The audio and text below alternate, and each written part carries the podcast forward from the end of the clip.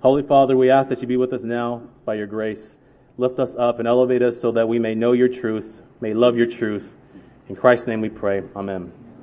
we will now consider this evening, uh, uh, we're back to Christology. Last time we were together, we considered how the Holy Trinity indwells the believer, and that is by knowledge and by love. Uh, essentially the theological virtues of faith, hope, and love. We can attribute faith to the Son, and we can attribute hope and love to the Holy Spirit. And very similarly, how we talked about um, uh, this effectual calling by the Holy Spirit. Um, yes, it is the Holy Spirit that works faith in us, um, but that faith that is within us um, comes from the Word Himself. Uh, many medieval theologians talk about it is Jesus Christ who preaches into the soul, uh, and we say amen, amen to that that preaching uh, when we believe upon Christ by faith, um, and we continue to ask God to help us uh, and unite us to His triune self in knowledge and, and love. This evening, now we're going to talk about uh, something that's I'm sure very, uh, very, very uh, different and might be weird to many of you. Something that I'm sure most of you have never heard before, uh, a doctrine that most of you have never heard before. Um, so again, saying just because you might have not heard it before, or it might be a little difficult to understand, which is not, it's not difficult at all. Um, in fact, I think you're going to say at the end, oh, that actually makes sense of what the Word of God says. Before we start though, let's have a word on Catholicity. Catholicity. Uh, what does that mean? Catholicity. What does it mean, saints, to be Catholic? What does it mean to be Catholic? Now, many of you might think, well, it means for us to uh, believe in the celebration of the Mass. It means for us to believe that the Pope is the successor of Peter. It means for us to believe the things that the Roman Catholic Church believes. Uh, that's what it means to be Catholic. Um, and historically, friends, uh, that's not what the word means, but also that's not what our Reformed tradition, uh, and also you can add Lutheran tradition talk or uh, define what it means to be Catholic. Uh, to be to to to uh, to be Catholic, small c, doesn't mean to hold on to uh, the celebration of the Mass. It doesn't mean that we believe that the Pope is the successor of Peter. It doesn't mean that we hold on to any of the doctrines that the Roman Catholic Church holds on to. But to be Catholic means to engage and believe in the entirety of the Catholic or universal slash historical Christian tradition. Again, to be Catholic means to hold on to the universal or historical truths that the church has always held on to. So are you Catholic? Small c, yes. You are Catholic. In fact, if you were to say, I'm not Catholic, small c, then you would be an error or a heretic. All of us, each and every one of us, if we believe in the doctrine of the Holy Trinity, you're Catholic. If you believe that Jesus Christ is one person with two natures, you're Catholic. Uh, and many of the essential truths of the Christian faith. One theologian said, uh, Reformed Catholics desire continuity with ancient Catholic tradition where it is possible. And that's a big caveat there. Where it is possible for us to hold on to the ancient truths of the Christian faith. In other words, where it is possible to hold on to what Athanasius said, what Cyril of Alexandria said, what the three Cappadocians said, uh, Augustine, Aquinas, all these great theologians of the past, where it is possible for us to hold on to and hold hands with them, we hold hands with them. And he says, especially with its conciliar teaching on God and Christ. And honestly, saints, we hold hands with Roman Catholics. We hold hands with Eastern Orthodox. We hold hands with Lutherans, with Anglicans, when it comes to the doctrine of the Trinity. When it comes to the doctrine of the person of Christ. We stand side by side with Roman Catholics. We stand side by side with Eastern Orthodox, uh, Eastern Orthodox uh, Christians, uh, because they hold on to a proper uh, Trinitarian theology. They hold on to a proper Christology, right? Now, the implications of Christology might be a little off.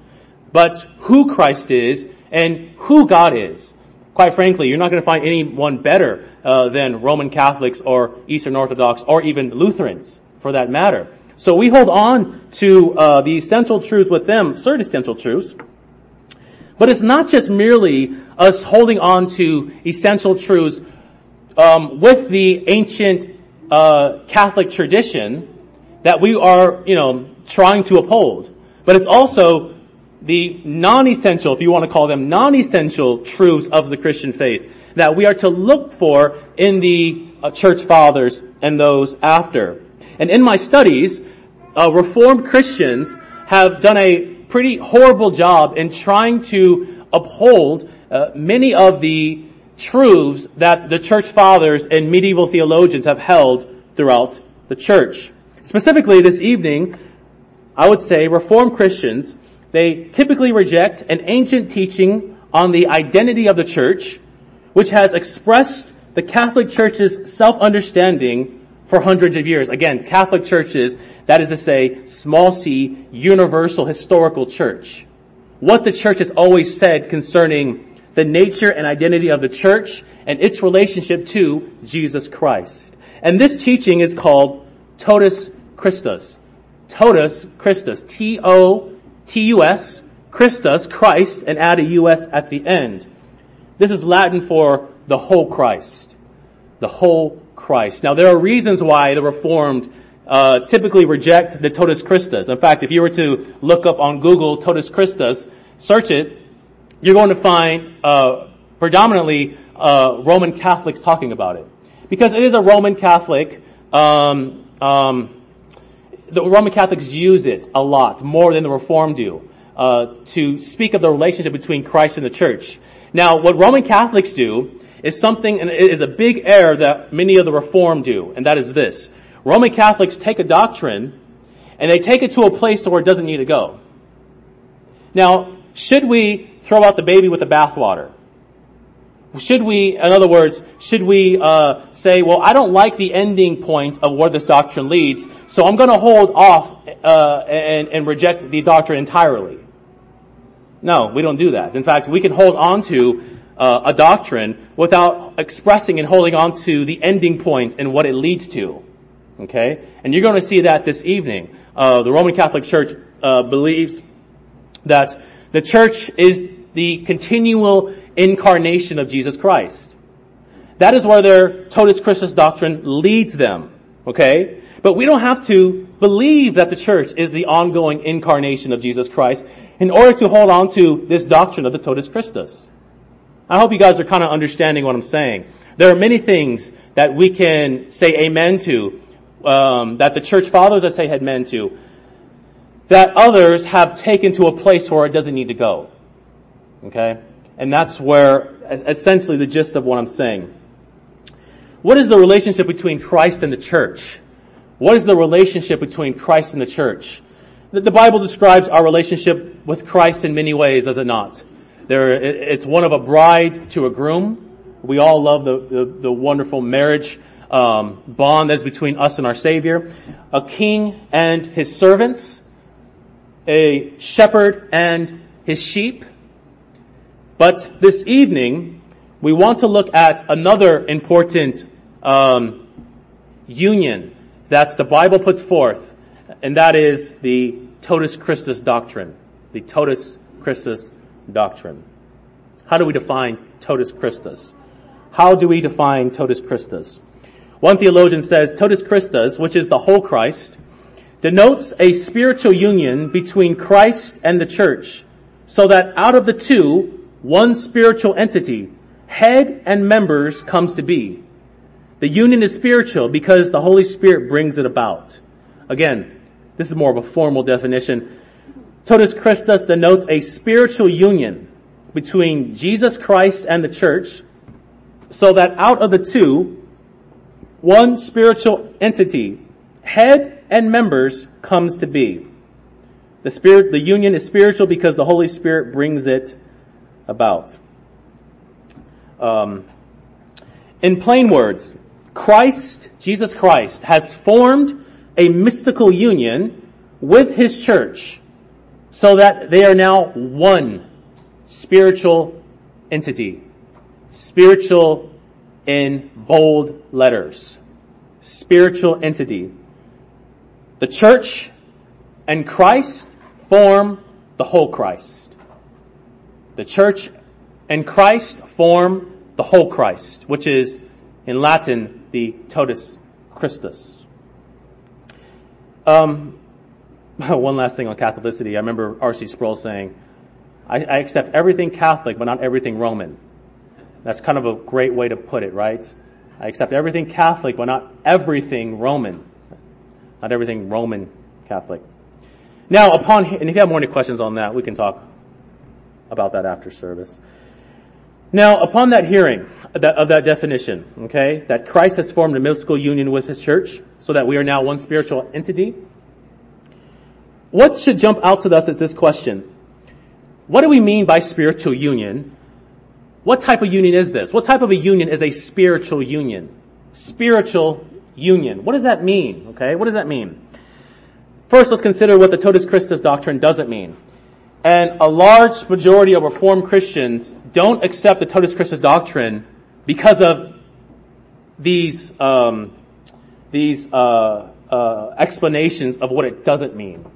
Okay. According to Scripture, Christ and the church, head and members form the Totus Christus. That is one perfect man. But this union with Christ doesn't mean the following. So what does it doesn't mean? Number one, Christ and the church are not united as one in the same way that Christ's two natures are united in his person.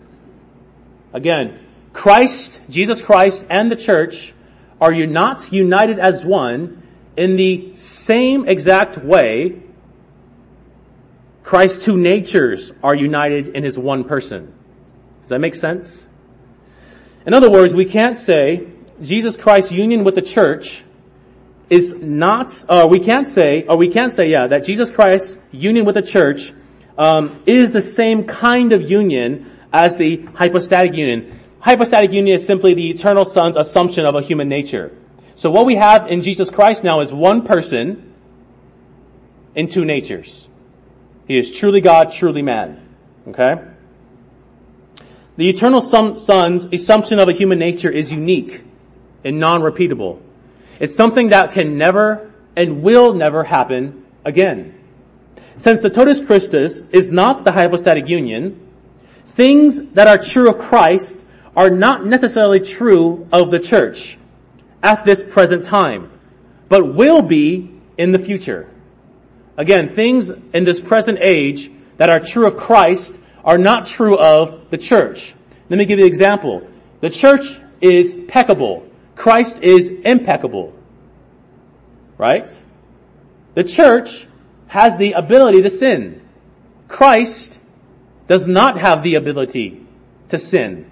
That is one big distinction there. However, one day you will be impeccable. Uh, one day you will, uh, as Dustin so beautifully said this morning, one day uh, you will be able to uh, lie down with you know the cobras or whatever, uh, and there there will be no threats of sin, right? Not because you're in heaven per se, but because you've been elevated to such a place where you cannot sin, right? Um, we can talk about that later. But Christ is, not, is sinless. The church is not sinless. Now, in order for Christ and the church, or in order for the church to be sinless the way Christ is to be sinless, it would mean that the church and Christ are to be numerically one. The church and Christ are not numerically one. They're not numerically one. They're spiritually one, but they're not numerically one. And we'll talk a little bit about that more. Secondly, Christ and the church are not united in the same way the Son is united to the Father and the Spirit.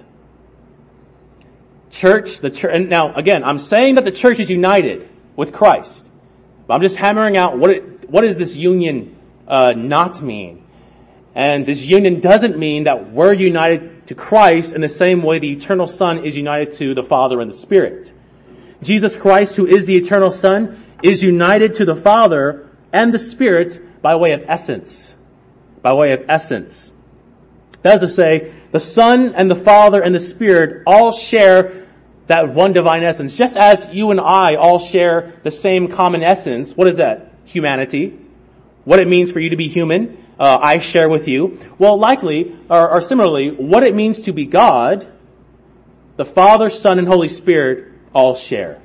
Theologians have called this a substantial unity amongst the three persons of the Trinity. There's a substantial unity. Um, they share in substance, okay, in essence, what it means to be God, okay. So with this point, the second point, um, what I'm basically saying is the church doesn't become God by way of their union with Christ. The church doesn't become the fourth member of the Trinity because of their union with Christ. And I hope you don't think, and I want you to reject in your mind any sort of idea that the church becomes the fourth member of the Trinity. That's not what this union means between us and Christ. Thirdly, totus Christus doesn't mean that Jesus Christ is incomplete with his spiritual union uh, uh, to the church. Totus Christus doesn't mean that Jesus Christ is incomplete without his spiritual union to the church. In other words, since Jesus is the head and we are the body, think of that analogy here, um, we would be incomplete. And, and, this is why the resurrection physically is so important, right? Uh, because um, the soul isn't to be apart from the body. The head isn't meant to be apart from the, uh, the body. Since Jesus Christ is the head and we are the body, we want to think that Jesus Christ needs the body of the church in order to be complete. Again, Jesus Christ doesn't need the church in order for him to be complete. Jesus Christ is complete and perfect as the whole Christ without the church. Jesus Christ doesn't need the church in order to be, however, Jesus Christ has willed to unite us to himself in the economy of salvation. This is an act of divine condescension. It's an act of grace by which Jesus Christ unites himself to us not because he needs us, but really for our benefit. The head and the body are one Christ. Not because he is not complete without the body, but because he's decreed to be complete with us. Again, not because he is incomplete without us, but because he has chose to be complete with us. Again, saints, Christ is ontologically complete without us. He does not need us to exist, yet out of sheer love, He has united Himself to us, the church, so that we are the totus Christus, or the whole Christ with Him. The whole Christ. So the totus Christus doctrine teaches that the Holy Spirit unites us to Christ, not in a hypostatic unity, or by way of the unity of the Trinity, but by a mystical or spiritual union by a mystical or spiritual union. What does mystical mean? Mysterious. I honestly, if you press me hard enough, I cannot describe to you the full depths of this union between us and Christ. It exists though, because the Bible speaks about it. But there is a mysterious union between us and Jesus Christ. That's not like any other union that we can think of. Um, by grace, we are united to our Savior, Jesus Christ. And it's important to note, saints, that this union results not in a simply a community of persons interested in Christ. Uh, it doesn't mean that we now collectively, each individually, come to church because we're interested in Jesus Christ. Um, if you remember Pastor Antonio's sermons that he preached uh, uh, a couple of months ago, also his the, the, the, sermon that he preached when we were at um, um, our quarterly gathering of of us being united as one. The Bible speaks of our union as if I am in you and you are in me. Like we are together, united, right? Um, well, when we think of the Totus Christus doctrine, um, it's not a, a corporation of individuals, uh, but rather it's a body of believers that are really united to Christ by the Holy Spirit. Okay? And this, friends, is what the history of the church has taught. Now, here's where our Catholicity comes into play. The Reformed tradition has spoke of the Totus Christus doctrine. In fact, I heard of a, uh, one pastor. I wish I wish pastors would do more research before they start opening their mouths and talking about how we can't re- how accept certain truths because Roman Catholics believe it. You know, um, he said that, well, we can't hold on to this because our Reformed tradition understood the distinction between the Totus Christus doctrine and what's called uh, the mystical union of believers to Christ.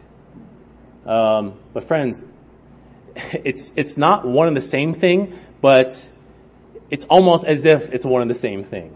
Okay, the Reformed do not hold on to the ending points of what Rome believes, but rather they hold on to what the doctrine says as a whole, without the ending point. Let me give you an example. John Owen, who is probably the greatest Reformed theologian who's ever existed, says this, For Christ and believers are neither one natural person, nor a legal or political person, nor any such person as the laws, customs, or usages of men do, know, or allow of. They are one mystical person. John Owen, one mystical person.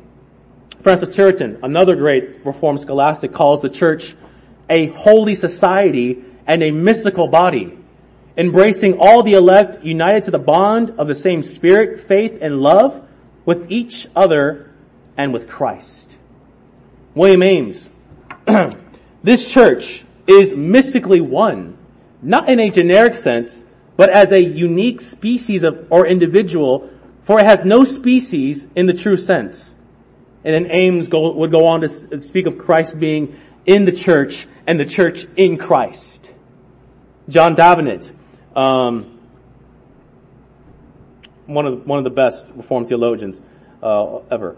John Davenant says Christ and all his members constitute one mystic person. In his Coloss- in his Colossians commentary, and if you're into buying commentaries, his Colossians commentary is probably the greatest commentary on Colossians that's ever been penned. Um, in fact, that's what John Owen says. So we see from many of the Reformed, mind you, Reformed, not Roman Catholics, Reformed, have spoken of the, the relationship between Jesus Christ and the church as the head to the body, which makes up one person. As the head to the body, which makes up one person. There is a mystical, a mysterious union that exists between Jesus Christ and His church. And saints, these Reformed Christians are not just saying things to say it, but rather they're only echoing that which those who said before them. Let me give you two examples. Um, and probably the two greatest thinkers that God has ever given to the church. Uh, Augustine says this, Indeed, head and body are one Christ. Not, be, uh, not because he is not complete without the body, but because he uh, designed to be complete with us. He, uh, he who without us is always complete.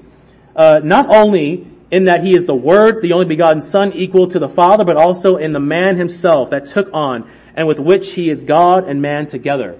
Augustine says this. Thomas Aquinas says, head and members form as it were one and the same mystical person. So what we see is the Reformed tradition reading Thomas Aquinas, medieval theologian, reading Augustine, who we can probably attribute um, much of our Western thinking to, right? Outside of those who pen scripture. They're echoing these men. And they're amening what these men are saying. Now, what does the Bible talk about? Which is the primary source. What does the Bible say? We know that the Reformed talk about it. We know that the history of the church talks about this mystical unity between us and Christ. Where's in the Bible? Turn to Matthew chapter 25. Matthew chapter 25. And I normally don't do this, but I want you to see it for yourself. Um, or if you're really good at listening, you can do that as well. Matthew chapter 25. We'll be in verses 31 through 45. And I just have three texts I want us to consider. Matthew 25.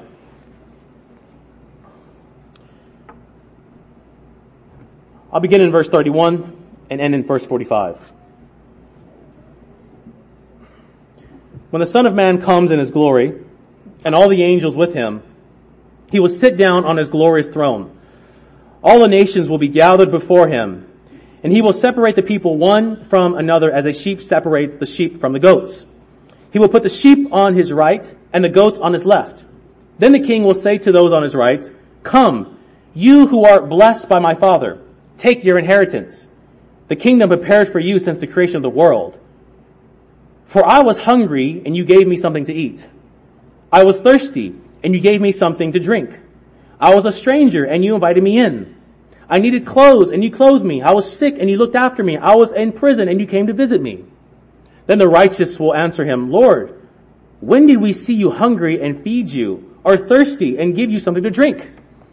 When did we see you a stranger and invite you in, or needing clothes and clothe you? When did we see you sick or in prison and go to visit you? The king will reply, truly, I tell you, whatever you did for one of these least of these brothers and sisters of mine, you did for me. Then he will say to those on his left, depart from me, you who are cursed into the eternal fire prepared for the devil and his angels. For I was hungry and you gave me nothing to eat. I was thirsty and you gave me not to drink, uh, me nothing to drink. I was a stranger and you did not invite me in. I needed clothes and you did not clothe me. I was sick in prison and you did not look after me. Then they will also, uh, will answer, Lord, when did uh, when did you, we see you hungry or thirsty or a stranger or needing clothes or sick or in prison and did not help you? Verse 45, he will reply, truly I tell you, whatever you did not do for one of the least of these, you did not do for me. now the question is who are the least of these that Jesus is speaking of in verse 45? Who are the least of these. Again, the text reads, truly I tell you, whatever you did not do for one of the least of these, you did not do for me. It's as if there's a community of people, right, who are the, the sheep. Jesus is standing in the middle and saying, what you did not do for the sheep, you did not do for me. What we see is Christ is linking himself to the sheep. He's linking himself to the sheep. In essence, Jesus is saying, whatever you didn't do to them, you didn't do for me. Whatever you didn't do for them, you didn't do for me. So again, back to the question, who are the least of these that Jesus is speaking of in verse 45? Well, the text gives us the answer in verse 40. The king will reply, truly I tell you, Whatever you did for one of the least of these brothers and sisters of mine, you did for me. Many want to interpret this as just the common poor. Those, you know, uh, God has a, you know, a generic love for all. And whatever you didn't do for the poor, because he loves the poor, you did for me. Well, that's not what the text says. Jesus Christ here identifies those on the right those whom he is speaking of that are the least of these, those are brothers and sisters of Jesus Christ. In essence, what we see is the least of these in verse 45 are Christians. They are believers. They are people like you and I. Here Jesus is comparing service, and here is the Totus Christus doctrine, the whole Christ doctrine. Christ and us are one. Here Jesus is comparing service to fellow believers with service to Him. Why? Because Jesus and the church are the totus Christus, or the whole Christ. They are one mystical person. Whatever one does to the church and the members of the church, they also do to Christ. Or we can say, whatever happens to the body affects the head. And this point is further enhanced by our Lord's words in verses 35 to 39. And saints, notice how Christ is equating. Again, what happens to the church happens to him. For hours, when I was hungry, you gave me something to eat. I was thirsty, you gave me something to drink. I was a stranger, you invited me in. He has these long lists of things. When he was in need, you did for me. Again, and then in verse 39, these sheep are telling Christ, but wait a minute, wait a minute, wait a minute. I didn't physically give you food though, Christ. I didn't physically invite you in. I, in fact, I I've never met you personally. So how can I do something for you without physically, and rather, without you physically being present? It doesn't make any sense, right? Because whatever you do to the church, you do to Christ. Whatever happens to the church happens to Jesus Christ in a qualified way of sure. But this text here plainly teaches that the church and Christ make up one mystic person, one mysterious person. Let me give you another text, the second text. Colossians 1.24, if you would turn there. 1.24. Colossians chapter 1, verse 24. Verse 24 says this, the apostle Paul. Now I rejoice in my sufferings for your sake, and in my flesh I am supplementing what is lacking in Christ's afflictions in behalf of his body, which is the church. Now, this is a very controversial verse, just taken at face value. I mean, if we were just reading it without any sort of um, supporting commentary, we would say, Paul, what in the wor- world are you saying? You sound like a heretic. Does he not? Again, look what Paul says. In my flesh, here it is, I am supplementing. Uh, older translations would say, I am filling up what is lacking in Christ's afflictions in behalf of his body. So the big question concerning verse 24, specifically the supplementing part is this. Is Paul saying that the sufferings of Christ are insufficient? And that we need to add to his sufferings? Because at face value, it does seem that that's what he's saying. It does seem like that's what he's saying. Saints, do we add to the unfinished work of Jesus Christ? Does our sufferings unite itself with the one suffering at Calvary? Well, yes and no. No. Paul, of course, is not saying that our suffering adds anything to the work of Christ for sin. Paul's not saying that we add one ounce of our sufferings to the sufferings of Christ so that we can be freed from sin. That's not what Paul's saying. Jesus Christ has paid the full price of sin. And as Hebrews 7 says, he did this once for all time. And when he offered himself up. So what does Paul mean when he's saying he is supplementing or filling up what is lacking in Christ's afflictions? The answer is the totus Christus. The answer is the whole Christ. Consider what John Davenant says in his twofold explanation. Now, as to the first question, the sufferings of Paul and all true believers are called the sufferings of Christ himself on two accounts.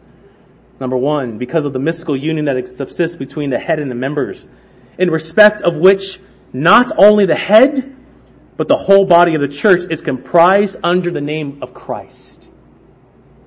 Hear what David is saying? Again, the head and the members, because of this union, mystical union, are comprised under the name Christ. For in which expression the term Christ denotes both head and itself, and the church united to its head. Now it is customary, and this is important, and I'll, we'll break this down right now. Now it is customary for everyone to attribute to himself those injuries which are afflicted upon any part of his body Thus wounds of the hand or foot are properly said to be wounds of the man himself. And it is usual for him to exclaim that he is wounded in the hand or in the foot. So also in the same manner the apostle, because he himself is a member of body of Christ, calls his afflictions the afflictions of Christ. Because the church and Christ constitute one mystical person. Again, what example what, what is David saying? Let's think about this. When he talks about, um, um, uh, it is customary for everyone to attribute to himself those injuries which are afflicted upon any part of his body to the whole body. If you were to stub your toe, does your toe begin to have words and scream out, ouch, everyone look down, I have stubbed my toe? No. What happens to the foot affects the whole body to where what happens to the foot, it reaches to the top and the head screams, ouch, I've stubbed my foot. Right? I mean, unless you have toes that speak. But normally, for normal people, right, the natural order of things is that whatever happens to one part of the body infects the whole body. When I had COVID, what infected one part of my organs affected the entirety of my body. When you have a fever, right? Uh, uh, when you injure your pinky, it affects everything. You can't do certain things. So again, when the toe is injured, it is the head that cries out. It is the head that speaks. Likewise, our sufferings here on earth can properly be called Christ sufferings. Jesus Christ sufferings. Just as one Christian hurts, and all of us are affected by that hurting, when the body is afflicted, the head screams out. When the body, the church is afflicted, the head also screams out affliction. Any Christian, therefore, may said to be fill up or supplement that which remains of the sufferings of Christ. Not that Christ, or we are adding to the sufferings of Christ, but because simply what happens to us happens to our Lord. Because we are united to Him. The sufferings of Christ then are taken in a twofold sense. Again, distinctions here are important. And one, for those which He actually sustained in His own body, which nothing is to be added to. That's one part of sufferings of Christ. But the other part are those which he should sustain in his mystical body, even unto the end of the world. So Christ suffered in his body twofold. One at Calvary and a continual suffering in and through his mystical body, the church. Let's consider Davenant's second explanation of this verse. The second reason, because of the sympathy Christ feels in the afflictions of his members, and which is the result of the union spoken of before. For as we are accustomed to consider the privations and sufferings of those with whom we are most intimately connected as our own, because we are as much afflicted with their distresses as we should be by our own, so Christ accounts the sufferings of his brethren as his own, because he is not less affected by them than when we, than he himself suffered. We can all say amen to this second explanation, can we not? How many of us can testify to the words of David when he says, for as we are accustomed to consider the privations and sufferings of those with whom we are intimately connected as our own. Do you have friends whom you love deeply? When they are hurting, it's as if you're hurting as well. If something was to happen to my mother, I would feel like I'm being hurt as well. Like I, I wish that I can take her pain away. Many of us have friends like that. When you're suffering, man, I'm going through it with you as well. This speaks of the, the union that we have with our friends, the intimate bond that we have with our family members. Well, friends, if we feel sympathy when those whom we love are afflicted, then how much more does Christ feel sympathy for his people? We are united to Christ in a, in a more intimate way than we are united to our family members and friends. We should have, Christ have sympathy more for us uh, than the greatest amount of sympathy that we would have when our friends and family members are afflicted. Because of this union that we have with Christ. John Gill says at this point, when anyone, uh, when any of them, of them suffers, he suffers with them as the sufferings of a part of the body are ascribed to the whole person. Again, Gill is saying exactly what we just said earlier. When one part of the body suffers, we all suffer. Is it merely just a Christian um, suffers on the account of another Christian? No. But when the head, or whether when the arm suffers, the other arm suffers, but also the head suffers with the body. Gill says, and because of that sympathy there is between them, he has a fellow feeling with his people in all their infirmities. In all their afflictions, he is afflicted. And this is what the Bible speaks of, does it not? Hebrews chapter 4 verse 15. For we do not have a high priest who cannot sympathize with our weaknesses, but one who has been tempted in all things as we were, yet without sin. We have one who in solidarity with us sympathizes with us, shows mercy and compassion towards us. Now it's important to note, saints, that when I say Christ suffers with his people, um, Christ, it doesn't mean that Christ in heaven suffers in his people in the same way that he suffers here on earth. When he suffered here on earth as man. Okay? We aren't to think that Jesus Christ in heaven is suffering in the same way that he suffered on Calvary's cross. Okay? Christ does not suffer with the church in the same way that he suffered here on earth. Because the church and Christ are not numerically identical. We do not, Christ and the church, and I was trying to think of analogies all week for this. Christ and the church do not form Voltron or Bumblebee, right? Christ and the church are not this, this, um, when we get to heaven, it's not a really Christ has like this ginormous head and then he's going to gather all of us, all the Christians, and then, um, I don't know how, but unite the body to this ginormous head and then we physically become one like a transformer does. That's not the case at all. Friends, this is a spiritual union. Mysterious union. So the sufferings between us and Christ is Jesus' suffering is in solidarity with us in the Spirit. Since we are united to Christ by the Spirit, Jesus suffers with his members and in their suffering on earth as the head of the body. And saints, the text that really brings this out is the last text that we will consider, and that is Acts chapter 9 verse 4. Acts chapter 9 verse 4. Last text. In fact, if you're doing a proof texting of this doctrine, this is the main text everyone's going to go to.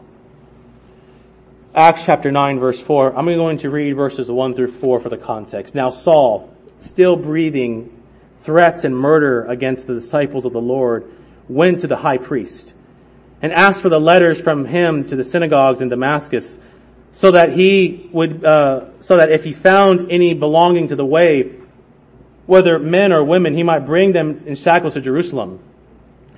Now, as they were traveling, it happened that he was uh, approaching Damascus, and suddenly a light from heaven flashed around him. And here's the text that proves, or I would say, the totus Christus.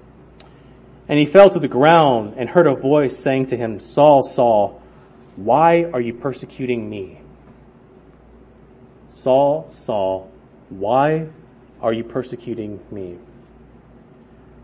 Again, to set the context, Paul is doing his deed of persecuting Christ's people, and Christ then appears to Saul. And he says these interesting words. Saul, Saul, why are you persecuting me? Now isn't that interesting? Because Saul is not physically persecuting Jesus Christ. He's not locking up Jesus Christ in shackles, releasing him, and then doing it again. He's not physically, uh, before this his, his, his experience with uh, Christ at Damascus, he's never met Christ. He's never physically encountered Jesus. But Jesus comes down and says, Saul, why are you doing these things to me? But Saul's doing them to the church. Christ's people. How are we to understand this question from Jesus to Saul? The totus Christus doctrine. Because Christ is united to us, we can understand Christ's question to Saul in two ways. First, we can apply it to Christ as the individual, and also, second, it could be uh, applied to us, the members of his body. And here in Acts chapter 4 verse, uh, chapter 9 verse 4, Jesus Christ's words fall under both categories. They refer to the sufferings of Christ himself, but also the sufferings of the members of Christ's body.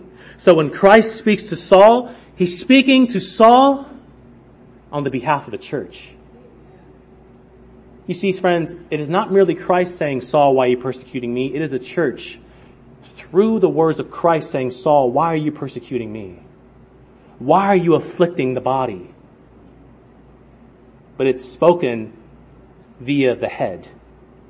Just as when we talked about when the toe is stubbed, the head speaks. When the body's being afflicted, the head steps up, Jesus Christ, and says, why are you doing this to me? The body the whole Christ. In closing, saints, this doctrine helps us read various verses of scripture, but also make sense of doctrine. This totus Christus doctrine is merely just a hermeneutical tool. For when we read scripture, verses like Acts chapter 9 verse 4, which doesn't make sense, right? I mean, Paul's never met Christ, but Christ is saying, why are you persecuting me? We can now apply this hermeneutical tool to this text and say, oh, that makes sense because the church and Christ are one mystical person. What affects the body affects the head. But also it helps us make sense of various doctrines as well.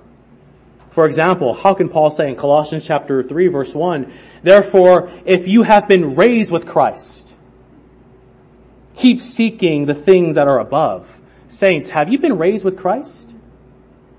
No one yet has been raised with Christ physically. We're waiting that resurrection from the dead.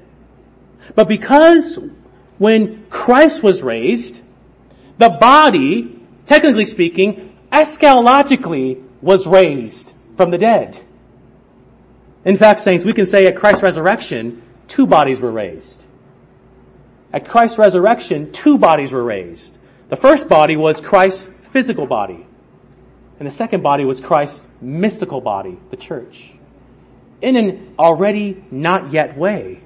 Yes, we haven't been physically raised, but Paul here is speaking as if we have been raised. Because at Christ's resurrection, Christ does not raise himself also, uh, primarily, but he raises his body with him. We come with him out the grave, which will soon be actualized. Um, uh, the resurrection of Christ then is the resurrection of the totus Christus, is the resurrection of the whole Christ, us with Jesus Christ. I mean, Paul also talks about us being crucified with Christ, right?